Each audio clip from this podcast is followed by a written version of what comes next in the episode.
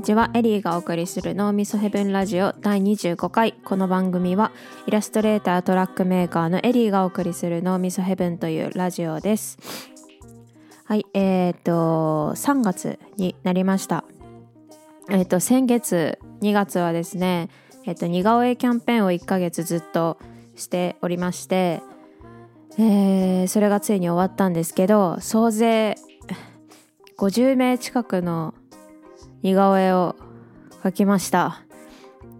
いやでもしかしですねなんとその50名中男性の依頼はたった1人っていう少ねえと思ったんですけど1人でしたね。あとはみんななんか可愛いらしい女の子ばっかりで。似顔絵の依頼ってでも多分恥ずかしいんだよなっていう風に思ってもちろん私もしたことないですしだから結構オンラインの方がみんな気軽に頼みやすかったんじゃないかなと思ってるんですけどあの昔多分4年ぐらい前に対面形式であの大阪で似顔絵のイベントをやったことがあるんですけどなんかある大学生ぐらいの男性があのイベントに来てあの今はちょっと来れてないんですけど自分の彼女と一緒にあの2人いる似顔絵を描いてほしいって言って、まあ、それを彼女にプレゼントしたいと言って自分とこの彼女ですってこうスマホの画面で彼女の写真を見せながら、まあ、依頼してくれた子がいるんですけどなんか似顔絵を描いてる途中にそのなんか男性の方が途中でサングラスをかけ始めて なんでサングラスかけるのって言ったらなんかちょっとやっぱ似顔絵描かれるのってめちゃくちゃ人の目気にして恥ずかしいのでっつってなんかサングラスかけてて。まあそっかそっかみたいな。って思ったんですけど確かにちょっと恥ずかしいんですよね。似顔絵頼むのって。なんで今回のオンラインの方だったら結構男性とか増えるのかなと思ってたんですけど、まあ、なんだかんだやっぱ女の子ばっかりでちょっと男性の依頼も待ってます。えー、っと最近はですね2月28日が実は私の誕生日で、えっと、27歳についになりました。うん。まあ、なんか誕生日ってよくわからないよくわからないというかなんか私あんまり SNS でも自分の誕生日とかを全然言わなくてなんか別になんかもうなんか別にわざわざ言うことでもないしなんか結構どうでもいいというかなんか、まあ、おめでとうって言われるからありがとうって言うけどっていうかなんかそもそもなんか年齢にこう年齢っていうシステム反対みたいな なんか生きてる時間をこの数字で刻まれる感じが快か不快かっていうとどちらかというと不快でなんかすごい誕生日ってなんか結構えななんていうの変な気持ちになるんですけど多分まあそういうこと言ってるやつが一番年齢のこと気にしてると 思うんですけどなんか私は結構認めたくないんですけど結構年齢のことを気にしている方の人間なのではないかと思います。なんか昔の手紙とか交換日記は全部きれいにあのファイリングして取っといているんですけど私は。あの12歳の頃のページをこの間たまたま開いて、まあ、交換ノートをしていてその当時。その12歳の私が交換ノートで明日は13歳になる、まあ、13歳とか超ババア最悪って書いてあってえ13歳でババアなのって思って。でなんかよく見てみたら次の年もうわ14歳になる最悪って書いてあってなんかそれぐらい結構なんか年に敏感だったというかうん。ね、この年齢システムを本当に結構やめてもいいんじゃないかって思うんだけど。あとよく私は早生まれなのであの誕生日が来たタイミングでなんかずるいって言われるんですよね。みんな私の同学年の人は28なのでなんかお前まだ27なのになんでこっちのフィールドにいるんだよ。ずるいって言われるんですけど。そう思うとあの韓国韓国かな？韓国みたいにあの1月1日に全員年を取るっていうなんかシステムは結構平等でいいなと思います。やっぱどうしてもですね年齢なんて関係ないと思って生きて生きても生きていてもまあ27歳だから、まあ、27歳なのにみたいなことがどうしても関係してくるんですよ。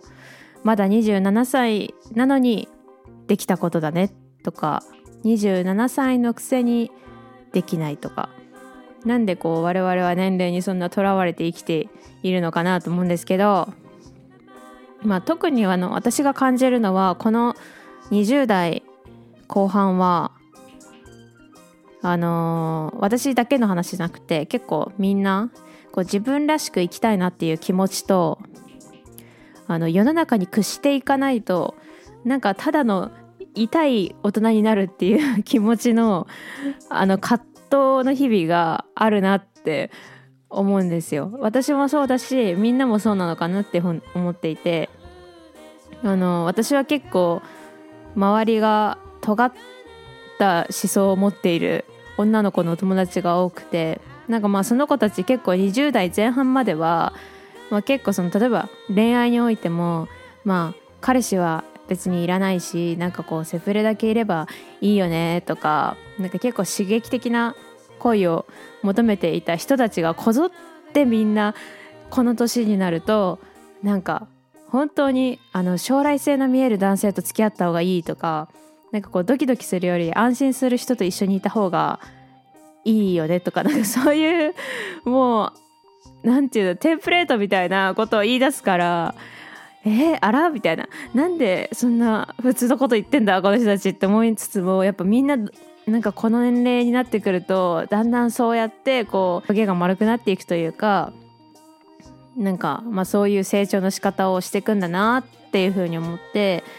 まあ、そういう人の心境の成長を見れるのは、まあ嬉しいような悲しいようなっていう感じなんですがまあ多分やっぱちゃんとしようとちゃんとした大人になろうと思うと多分人はどんどんどんどん面白くなくなると思うんですよ。ただあのちゃんとしないとそれはそれでどんどんどんどんこうなんか痛い感じの大人になるっていうのもあってやっぱ自分の頑固な意志は失いたくないけど痛くもなりたくないっていう。そのね葛藤がね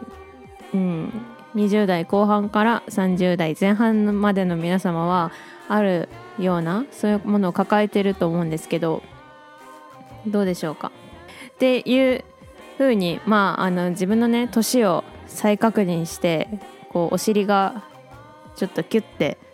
なるような気持ちになるのが誕生日と私は認識しているんですけど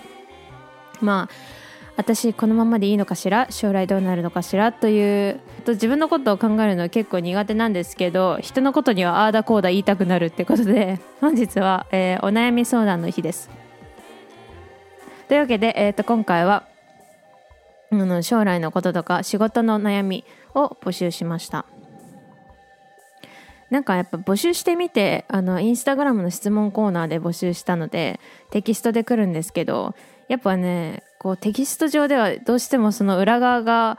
わからないとかここはどうしてそういうなんかその背景がわからないと何とも言えないっていうことがすごい多くてなんか私のやりたいことの一つにテレフォンお悩み相談っていうのがあってなんか別にそれは公開形式じゃなくてもいいんですけどなんか対面かその声でなんか悩みを聞いたりとかしたいなと思ってるんですけど。でもちょっとなんかクラブハウスはいけすかないのでやりたくないっていう。ちょっとそれは後ほど考えます。では最初のお悩みいきましょう、えー、ラジオネームラメラメペンさん。好きなことを仕事に結びつけるのが難しい。趣味をビジネス面で考えられないです。うん。えっ、ー、とねそれはですね好きなことを仕事面に結びつけるのが難しい。っていうことは、えっ、ー、と、もう好きなことをビジネスとして考えずあの趣味として考えた方がもしかしたらいいかもしれません。あの好きなことをビジネスとして考えるっていうことで、まあ、それが好きじゃなくなるというパターンも多々ということであの分けて考えるっていうのもいい案だと思います。あの私は結構その好きなことをまあ、絵とか音楽ですよね。それを結構ビジネス的に考えるのがさらにまた別で好きで。どうやったら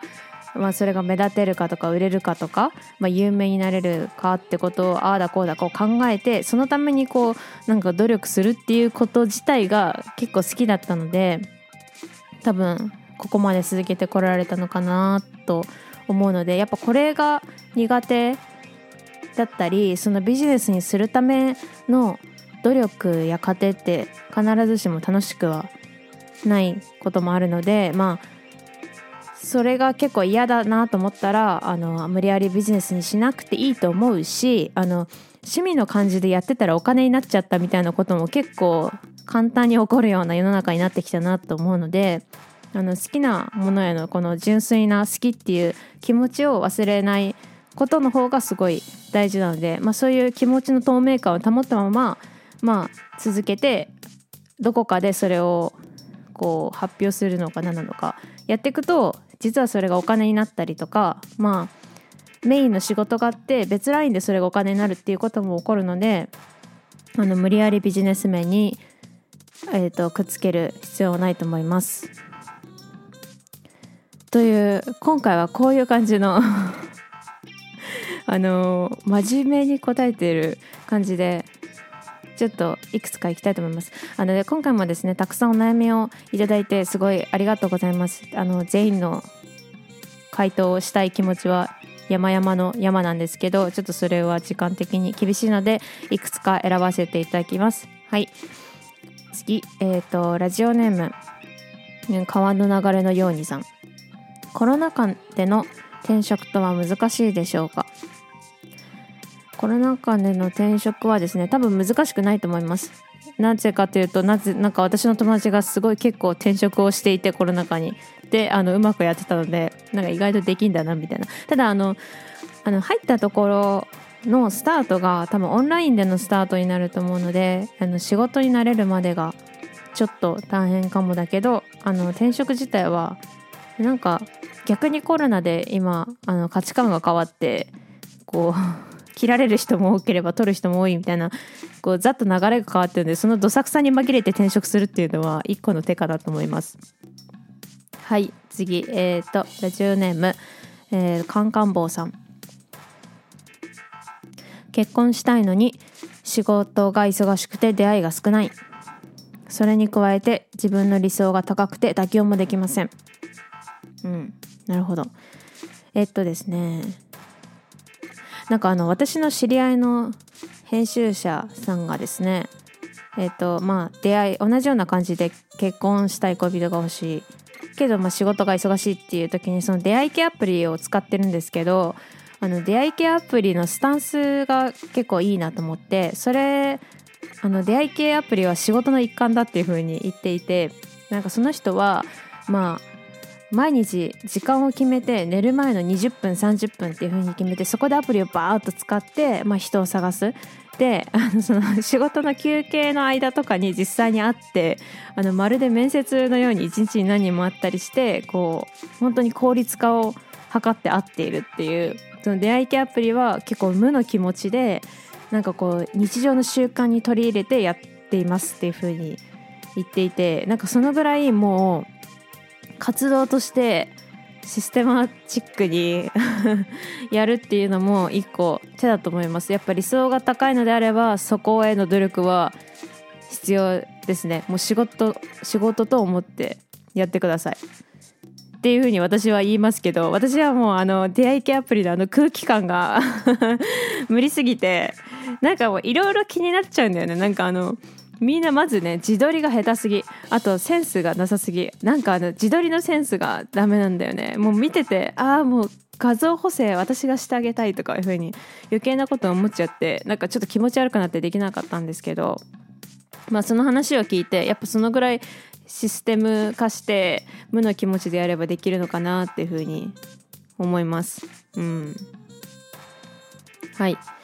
次行きましょう。えー、じゃあ次はラジオネーム。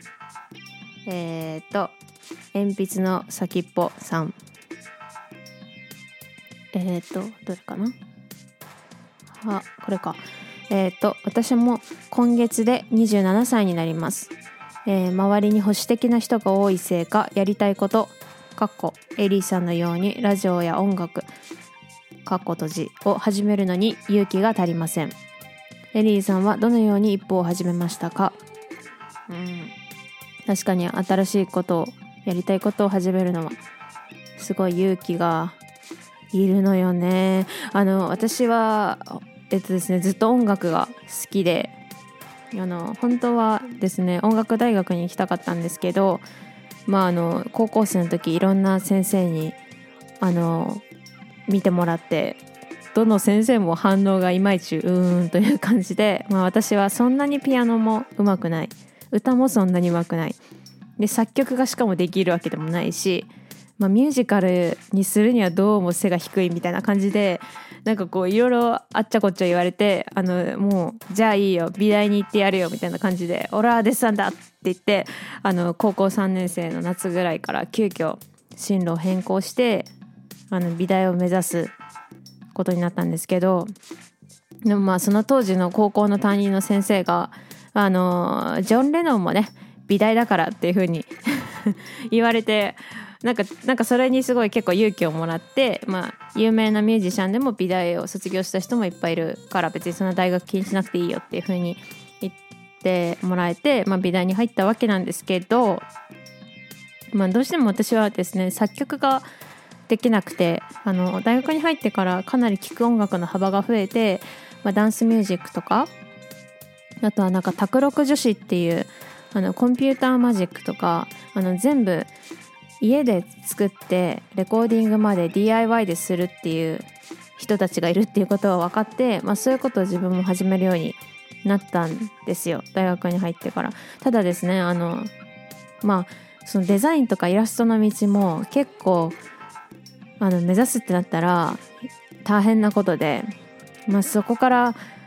まあ一生懸命やっぱり美大に入ったんで課題に追われつつデザインをやってで、まあ、デザイナーになんとかなって会社にも入ったけど、まあ、そこからさらに大変で、まあ、時間は本当にないしっていうことでもうなんだかんだ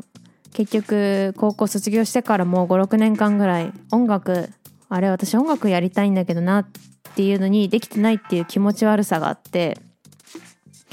なんかずっと気持ち悪いっていう感じ。なんか変な気持ち悪さがずっとあったんですよね。であれこのまま看護家までこの気持ち悪さを持っていくわけにはいかないなというふうに思ってですね。ただあの今もオリジナル曲はその時は何曲かあったんですけど誰にも聴かしたことがなくて誰に聴かせればいいかもわからなくって。あの最初にですね高校で一緒にコピーバンドをやっていた友達とまあちょっと飲もうみたいなことに誘ってあの さもその飲んだ時にあの偶然かのように「あ今日たまたまねちょっとね楽器持っててね」とか言ってあのサンプラーっていうその音楽の音源を流す機材があるんですけどそれを今日ちょっとその修理しててみたいな感じで カバンの中からサンプラーを出して「いやね最近ちょっとこういうの始めちゃってんだよね」みたいな風に言ってあの実はそのバッチリちゃんと音源とかもきっちり聞かせるように用意してるんですけど、まあ、なんかあちょっと聞いてみるみたいな感じで 聞いてもらってあのその時が初めて自分のオリジナルをあの聞いてもらった？その高校の一緒だった子に聞いてもらってそしたらその子がすごい「えすごいかっこいいね」っていう風に言ってくれてなんかそう言ってもらえたことで結構56年分ぐらいのそのもやがちょっと晴れた感じがしてそしたら私ももう一回切り出したからもうすごい楽になってその後はずっともうそうなのもうこういうのが私やりたかったのよなんて話でずっともう喋りたくってたら、まあ、その子のお兄ちゃんがですね主催しているライブにじゃあ出てみなよっていうことになってあの出ることになったんですよその1ヶ月後に。ただあの一人で演奏っていうことをまずしたことがなかったし今までやってたライブハウスに出たのって、まあ、34人でコピーバンドでとかでしか出たことなかったので、まあ、そもそもオリジナルを誰にも聞かしたことがないし一人で演奏したことがないしっていう状況で56年間のブランクを得てやるっていうのはすごいあの勇気がいることでコードのつなぎ方とかこれで音が出るのかとかもわからない状態のままあの出てなんかそれが本当に私の人生史上で多分一番緊張した日だなっていう風に覚えてます。なんかもう緊張すると人はあそこまでなるのかっていう。あの すごい気持ち悪くてずっとトイレであなんか吐くものもないのに吐いたりしてて。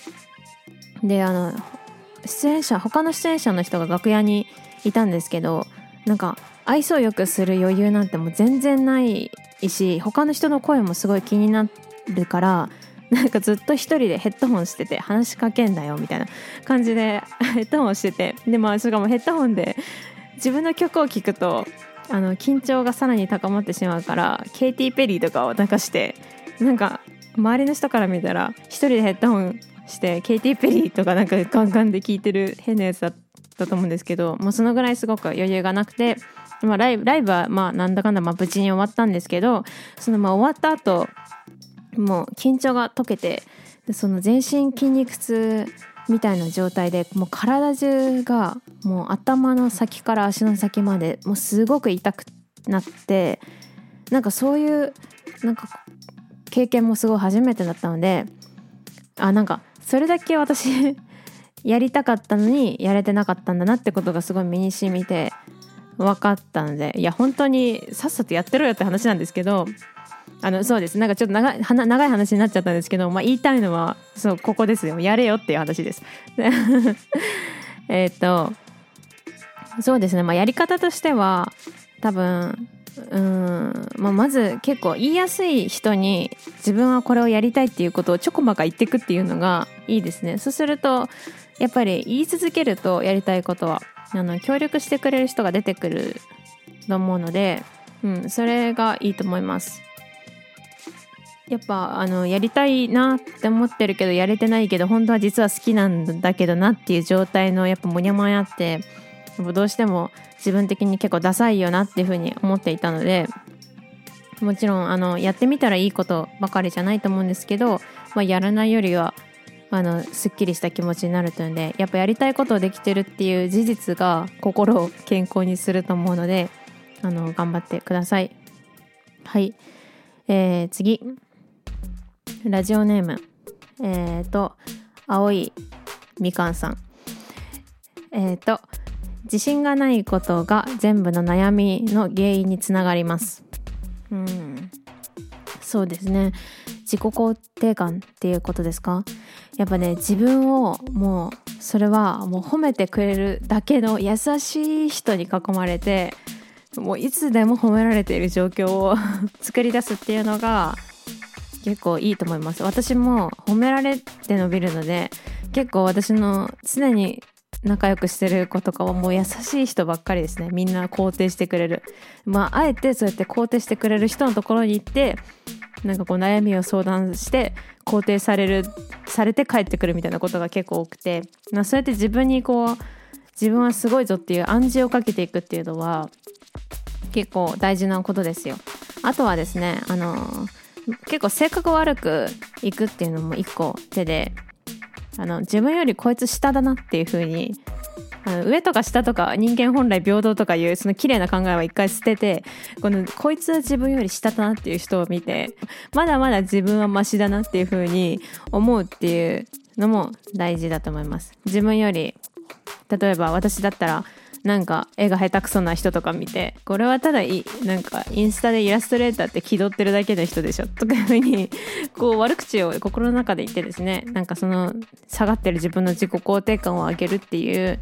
こともあの心に健康だと思うのでそういうことをして性格悪くいきましょう。はい。じゃあそうですね。次で最後の悩みいきますか。どれにしようかな。えっ、ー、とはいえっ、ー、と次えっ、ー、とラジオネームタバコの煙さん、えー、子供の頃からキャバ嬢に憧れていて18歳からずっと働けているのですが23歳になって周りからの評価や今後もし就職するとなるとうまくいくビジョンが見えなくて自分でもこの仕事を続けるのはいいことなのかよくわからなくなってきました。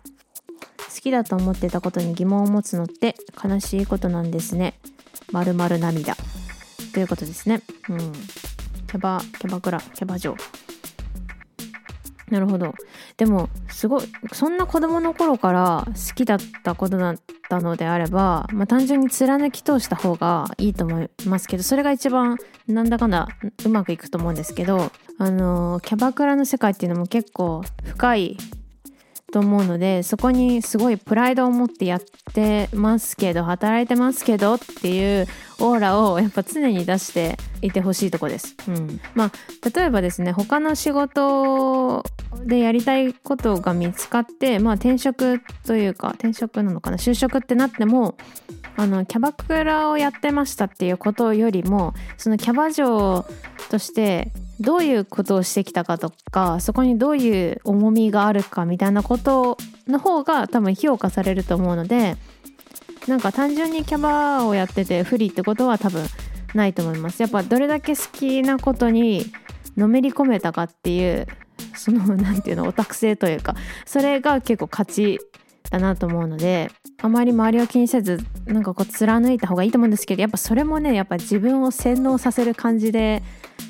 やっていくしかないと思うんですよね。まあそうやって自分の好きなことにあれはこれでいいのかしらっていう風な疑問を持つっていうことはすごい当たり前のことですしあの好きなことはやっぱやり続けてるとなんかだんだん一周回ってうん、なんか好きとか嫌いとかよく分からなくなってくると思うんですよたださらに続けてるとその領域も外れてなんかもうやってることが当たり前になるっていうなんかこう朝ごはん食べてうんこしてキャバみたいな感じのぐらいの自然なこう流れになると思うんでそうなると結構強いというか、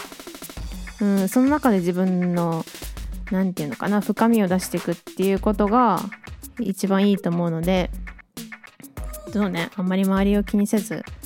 やってください。あれ？これいい回答かだ周り気にせずやれって私なんか最初からそれしか言ってない気がする。えっ、と次の相談。あれ？最後って言ったのにもう一個。まあいいか。言っちゃうか。えっ、とラジオネームハードディスクなんて使わないさん。えっ、と自分が何になりたいのかが分かりません。う。ん、えっ、と自分が何になりたいのかがわからない。えっ、と、うん、どうなんでしょうちょっとあなたの年齢にもよるんですけど多分あなたが20歳ぐらいだとしたらあの、自分の周りで多分もうなりたいものをはっきり言えてる20歳ぐらいの人がいたとしたら、まあ、それは単なる将来の夢マウント将来将来の夢マウントというかなんかこの将来の夢が決まってるっていう安心感に浸りたくて言ってるだけだと思うから多分わからないぐらいが自然だと思いますよ。でなんかすごいはっきり言うけど。言い過ぎちょっとそれは言い過ぎなのかもしれないわかんないんですけどなんかもう20歳ぐらいででなんかもうえ俺？みたいな。もう金融系で安定してる大手に入って、まあ、早めに結婚してこう家買うのが夢みたいなことを言ってる人とかいたんですけど私の時は。そうするといつも「え本当？本当？本当にそうなの？それが夢?」みたいなこととか言ったりとかしてあのちょっと惑わしたりしてたんですけどやっぱなんかそういう人たちってなんかこう将来の夢が決まってるっていう安心感に浸りなくて一旦名前を付けてますって人もなんかっていうかそういう人がほぼだと思うのでなりたいものがわからないことは結構普通だというふうに思った方が多分いいと思います。なんでまあ取り間なんか仕事しとくぐらいでいいと思います。もしその就職で悩んでるって言ったらなんですけど。うんそうですね。私も結構大学卒業したらどこに就職したらいいのかよく分からなくてただあの美大生のデザデザイン学科なんですけどなんか美大生のデザイン学科って電通か博報堂に入っておけばなんか優秀みたいな傾向があってみんなそこ目指したいみたいな。ただなんか今思うとすごい変だったなってそれは思うんですけどなんかよくわかんないけどだから私も当たり前のようになんかみんな目指してるからなんか電通とか受けてみちゃうかみたいな感じでまあ受けてそしたら落ちてなんか今度落ちたらなんか悔しくて、まあ、電通周りの会社受けてみたいな感じで結構何もあんまり考えず流されるような感じでやっていたのでなんかまあみんながやってるようなことやるとか そのぐらい結構流されるっていうのも一旦や何かを始めてみるとそこからすごい見えてくることが多いのであんまりあのビジョンを持たずに生きるのもいいというかそれが結構普通だと思います。流されてください。ということでえっ、ー、とあの他にもですね結構お悩みたくさんいただいていたんですけどまあちょっと時間的に答えられず悩みを送ったのにっていう風な人もいると思うんですけど ちょっとごめんなさいね。次また答えたいと思います。えっ、ー、とありがとうございました。えっ、ー、とですねそれでは最後にお知らせ、うんと、明日ですね3月5日から3月16日まで、えー、渋谷パルコの5階パルコで吉本にて、えーと、お笑い芸人さんの鬼越トマホークさんの展示鬼越トマホーク展、えー、コロナで客減ってんのに吉本芸人の展示なんかしてんじゃねえ展 に、えー、私も参加してます。私は吉本芸人ではないんですけど。えっ、と鬼越トマホークさんのですね今までのダメ出しのあのセリフ集がたくさん展示されているそうで。でこちらの展示のテーマが、えー、言いたいのに言えないことやあの不平や不満文句っていう